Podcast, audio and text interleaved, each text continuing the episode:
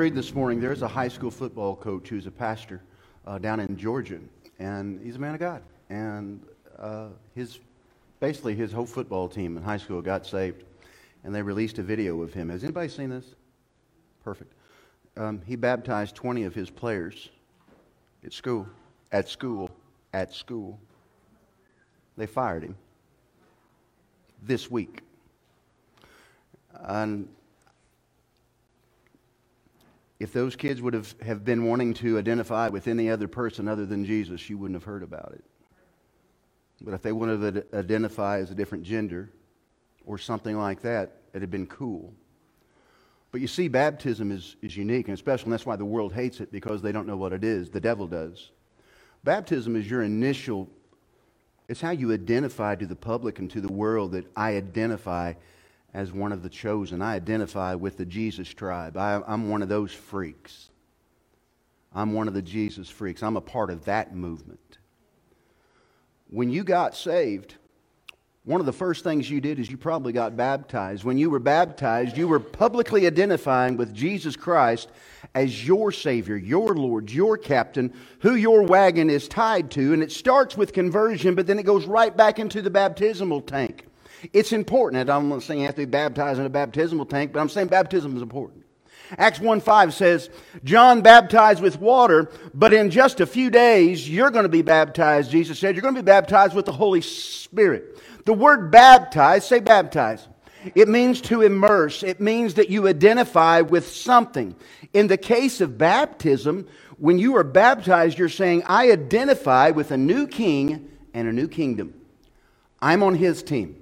I identify with him. I am affiliated with them. The Bible says in Second Corinthians, therefore, if anyone is in Christ, he or she is automatically a new creation. The old things have been done away with, and the new things are here. You have identified with a new team, a new government, a new captain in your life. When you come up out of the water, it is a symbolic thing of what Jesus has already did inside you. Baptism is important. The Bible says this. If, if, if or the old us is gone, what happens to the old us? If the old us has been washed away and the new has been, uh, the new has replaced it, where'd the old go? Good question. Bible says Galatians 2:20, "My old self is dead and stinking because it was hung with Jesus on the cross, praise God. That dude don't even live here no more. He's got a new beginning, a new start, a new future, and a new eternity. My old self is dead with Christ. It's no longer I who live now because I'm on a brand new team. And my coach, my captain, is named Jesus, and he lives inside of me. So I live in this earthly body by trusting in the Son of God who loved me. How much? He loved me so much he gave himself up for me. So I identify with Jesus. I identify with the kingdom of God. I identify with him. Church, identifying with Christ means so much more than being a part of a particular church. Identifying with Christ means so much more than being involved in some type of a, a club or something. Identity with Jesus means every day you're looking more and more like Him. Identifying with Jesus means every day you talk a little bit more like Him, you love a little bit more like Him, you forgive the way He does a little bit more every day. You watch your language and you watch what you do and what you think and where you say and what you do. The normal human struggle, church, the normal human struggle is for you and me to identify ourselves horizontally. Which, what do you mean by that, preach? You identify with being a carpenter or a welder or a nurse or a truck driver. You identify with being uh, horizontally a plumber or a teacher or a nurse or a doctor. You identify yourself here, whether I'm gay or straight or I'm bi gender, uh, whatever, you know, I'm, I'm this and I'm that. And we try to identify ourselves horizontally. That's not the way we were wired. We were wired to get our identity vertically, not horizontally. Our identity comes from Jesus. The old self has been crucified. I now identify with Him. Church, finding and putting our identity solely in things on this earth ignores how God intended for us to identify. Because we're to identify as His creation, His children. And as citizens of God's kingdom, you and me have been sent out into this world to bring God's glory to Chester, Ellis Grove, Steeleville, Perryville, McBride, Sparta, Red Bud. We have been, we are identified with Christ, and now He says, You're in my government, my kingdom. Now go out into your communities, uh, communities and let my glory be known. Be little Jesus wherever you're at. Be little Jesus no matter where you're at. And we start bringing, and here's the cool thing is, we're thinking, oh, that's cool, Mike. I, uh, the old me gone, the new me's here, Jesus inside me. How do I pull this off? Because I got to have some power. I can't do this on my own. I can't do it my own strength. Well, that's part of the secret about identifying with Jesus. When you become a Christian, the power to live the Christian life is deposited inside you. I want to give you some help today to help you understand what it means to turn that power factory on. I want you to flick the switch today. I want you to know that you have all of the power of God resting inside you by the power of the Holy Spirit, the, the helper, the comforter, the wine, the, the influence, the, the, the, the intercessor, Holy Spirit. You have the power inside you to change. Church, it's more than just a card we give you when you identify with Jesus. It's more than just a, a service. When you identify with Jesus, it's more than just joining an online group, it's more than just joining them. This is what the Bible says. Galatians 3 27 through 29. And all who have been united with Christ in baptism have put on the character of Christ, like putting on a new pair of what? You feel good wearing new clothes? I feel like George Clooney, man, when I put on new clothes. All right, I do. I walk out and I think, eh, you know, pretty good for what it is. You know what I'm saying? I understand. Uh, uh, but man, nothing makes him, at least this man, feel better than new clothes or new shoes. Love new shoes. Man, when you put those clothes on, you walk a little bit taller, you walk a little bit more confidently, you walk with a little bit more uh, encouragement in your step. The Bible says, Mike, I want you to wear Jesus like a new set of clothes. I don't know about you, but I don't show off my Jesus clothes very often, and not much. Not the way I should. You put Jesus on like a new pair of clothes because you're, up, you're on a new team. Remember? You got the new jersey when you got dunked. You got the new captain, you got the new coach, you're on a new team, and the new clothes you have on says Jesus on the front end, uh, on the front side. Church, you're praying, you're playing for the front name, not the back name. You're praying, you're playing for Jesus. There is no longer, ain't no Jew, ain't no Gentile, ain't no slave, ain't no free, ain't no male, ain't no female, ain't no white, ain't no black, ain't no yellow, ain't no red. It ain't this or that. This is the cool thing. Man, you, you, want, you want an idea about what can bring the world together? Listen to this. For you are all one in Christ. Man, that's something that the blood of Jesus does for us. It doesn't make us Jew or Gentile, male or female. It makes us His.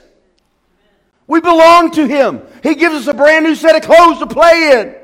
Church, identifying with Christ changes us from the inside out. It means we start looking more like Him in our lives. We start looking more like him. And no wonder we do because we're wearing him like a new outfit. Oh, I can see you're one of those. Oh, I can see whose team you're on. I can see who you're playing with. Church, identifying with Christ changes us from the inside out. We start looking like new people because we're wearing him like a new outfit. He's like the swag of a team that we, we root for. He's like the, the gear that identifies who you're playing with, what team you're on. You know what? It doesn't matter what who the Cardinals have as coaching or playing. I will always be a Cardinals fan. You know why? Because that's the way I grew up. That's my team. Doesn't matter who the coach is or who shortstop is. I'm a Cardinal fan. And bless their hearts are people that who feel that same way about the Cubs, you know. But uh, there are That's my team. I, I, I had it pinned it up on my wall in 1978, you know. That's my team. That's who I identify with. That's my swag. Church, I am a born again child of God. Jesus is my king. He is my, he's my kingdom man. He's the guy I know who can help me no matter where I'm at. Church, here's the thing. I wear him no matter what's going on in my life, no matter who president, who's governor, what government's in play, what's going on in the world. My Jesus doesn't change. I will always be a Jesus fan. I will always be. No matter what. No matter what goes on in my life. I'm Team Jesus all the way. Because I'm going to tell you what, there's been times I wasn't on Team Jesus, and I wish to God I could go back in time and say, man, I wish I could just do what the Lord wanted me to do. We wear Jesus. What's that mean, preach? It means you wear his character. It means you wear his attributes. You wear his his words. You wear his thoughts. You wear his, uh, you, you wear his qualities to the extent that you're able to publicly identify Jesus wherever you're at. When you're at the checkout at Rozier's, you act like Jesus. When you're dealing with a jerk of a boss, you act like Jesus. When you're dealing with a spouse that's not acting rational, you act like Jesus. You acting, you're working with kids that don't act rational, they act like demon possessed, you act like Jesus. Maybe they need delivered but you be Jesus because he's inside you and you're reflecting who he is. All right. Uh, we wear Jesus. Remember Galatians 2.20. My old self has been crucified with Christ. It's no longer I who love, uh, live, but Christ who lives within me. Church, we're bringing into this world what God is doing in your spirit. We're revealing what God is doing in heaven and we're trying to release it in this world. Here's, listen to me. You've got all the power of heaven and God wants to, God has placed it inside you. Now he wants you to release it into the world. Preacher, I don't know about that. It's true. Jesus said, Go back and wait until the power of the Holy Spirit comes upon you. You know, I could be out here on three, and maybe my alternators went out, maybe my batteries went out, but I'm stuck along three. I need, and my battery's dead. I can get out the manual and I can read Jeff on how to change, on, on how to jump my car. I can call AAA. I can, I can sing songs about jumping my battery if I wanted to. You know, I could do all of that know everything about jumping a battery. But until somebody pulls up with a fresh battery that has a charge in it, and I could I, I, connect the cables to that battery and connect it to my dead battery in, in, my truck. Until I do that, I can know all the songs. I can know the manual backwards and forward. I can call AAA. But until I get power into that battery, it doesn't matter what I know because information by itself is not power. It's what you do with the information that can bring you power. Church, I'm telling you this there has been a powerhouse of heaven placed within your spirit. It's yours. God wants you to use it. He's given the power to you, He's released it here's the thing connect the cables up and use Him in your life. You can know all there is about church, all there is to know about the Bible, all there is to know about sermons and preaching and singing, and you can know all there is to know about that. But man, until the power of the Holy Spirit shows up in your life, it's just information. When He shows up, it becomes information that can change you. It gives power to it, it gives presence to it, it makes you bold. Um,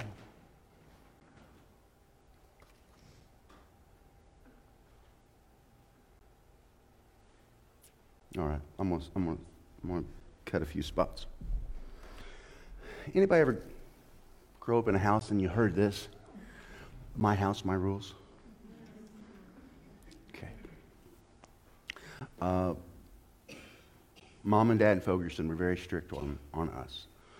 Uh, and it was good. Uh, it was good.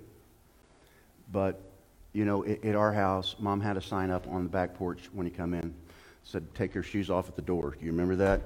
And by God, you better not let you better not accidentally forget to bring your shoes in because Odin always had oil chip roads, and mom would freak. Uh, Dad had a rule: you don't cuss or swear in the house. Uh, I think you could smoke because Dad smoked. But there was all kinds of crazy rules. No calls after nine things like that. Um, you know how many times I complained about the rules of my dad's house? Well, once. Um,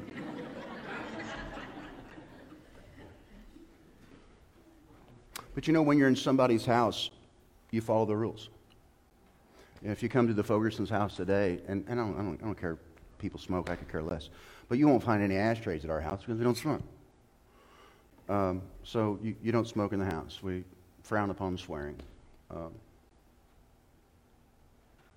oh, in our house, you leave your shoes on because I hate feet. So that's the rule in the Fogerson.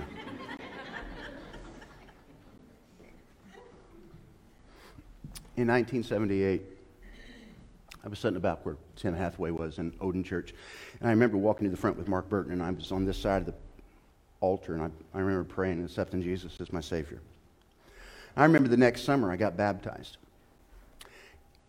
And at that moment, I, I, I understand that I'm no longer living in just Dean Fogerson's house. I'm now a citizen in the Father's house. He's my God. He's my Savior, my King, my Redeemer, my friend. And I'm in His house. Well, God says, Mike, I'm glad to have you here. You're, you're a great, I, I, I, I love you so much. I paid a big price to get you here. But you need to understand something. This is my house. And if you're going to be here, you need to play by my rules. I never argued with my dad about his rules because it was his house. I didn't, I didn't try to debate the rules with my dad because it was his house. It was my dad's house, so it was his rules. So as long as I was in his house, I did what he said. Church, we serve a heavenly father who says, Welcome home, welcome to my house, but understand, I want you to follow the house rules. And that means this we act like, we we act like we got some Jesus in us. It means we act like we got Jesus in us. Tell you what, man, if I acted the fool out in public, I'd ra- I was raised in a time, if I embarrassed my dad when I was a kid, I was going to get it when I got home. He said, I'm sending you out. I'm sending you out with my name, and I want it brought back the same way I, you left with it. Young people, listen up. That used to be the rule. Guys, we're going out into this world that cannot stand Jesus, hates God, fired a guy for baptizing 20 people who want to identify with Jesus. But if, he, but if he was encouraging them to identify with something else, he would be a hero instead of unemployed. That's the jacked up world we live in. And, baby, if we don't start showing Jesus right now, ain't nobody going to see him. You see, Jesus ain't got no plan B. He's coming back for the church. We're it. There's no second brigade coming up. There's no reinforcements coming in. It's us, baby. We're the church. Put on your new clothes. And you start being Jesus in some of the most difficult situations in your life. Well, I can't do that. Bull butter. You've got the power in or you're calling God a liar. Now, which is it? Who's right? Amen. You got the power in you, dude. Flick the switch. Heavenly Father, in the name of Jesus, I pray that right now, I pray that you would encourage us to seek out the power that you've placed within every single one of us as born again Christians. Lord, I pray that we would move and operate in your authority, your anointing, your movement.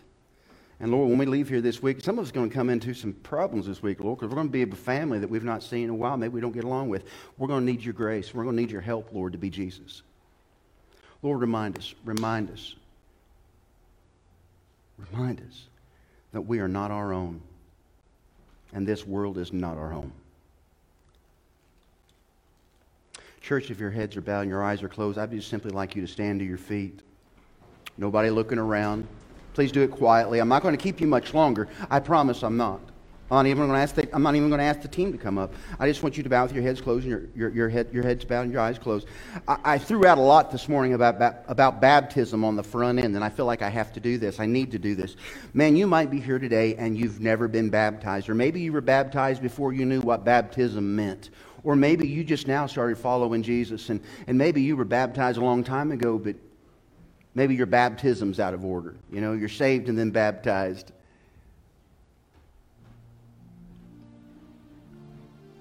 maybe today you need to say, maybe you can come forward and say, hey, preacher, I need to be baptized. I need to do that. I didn't do it. I was talked out of it. For whatever reason.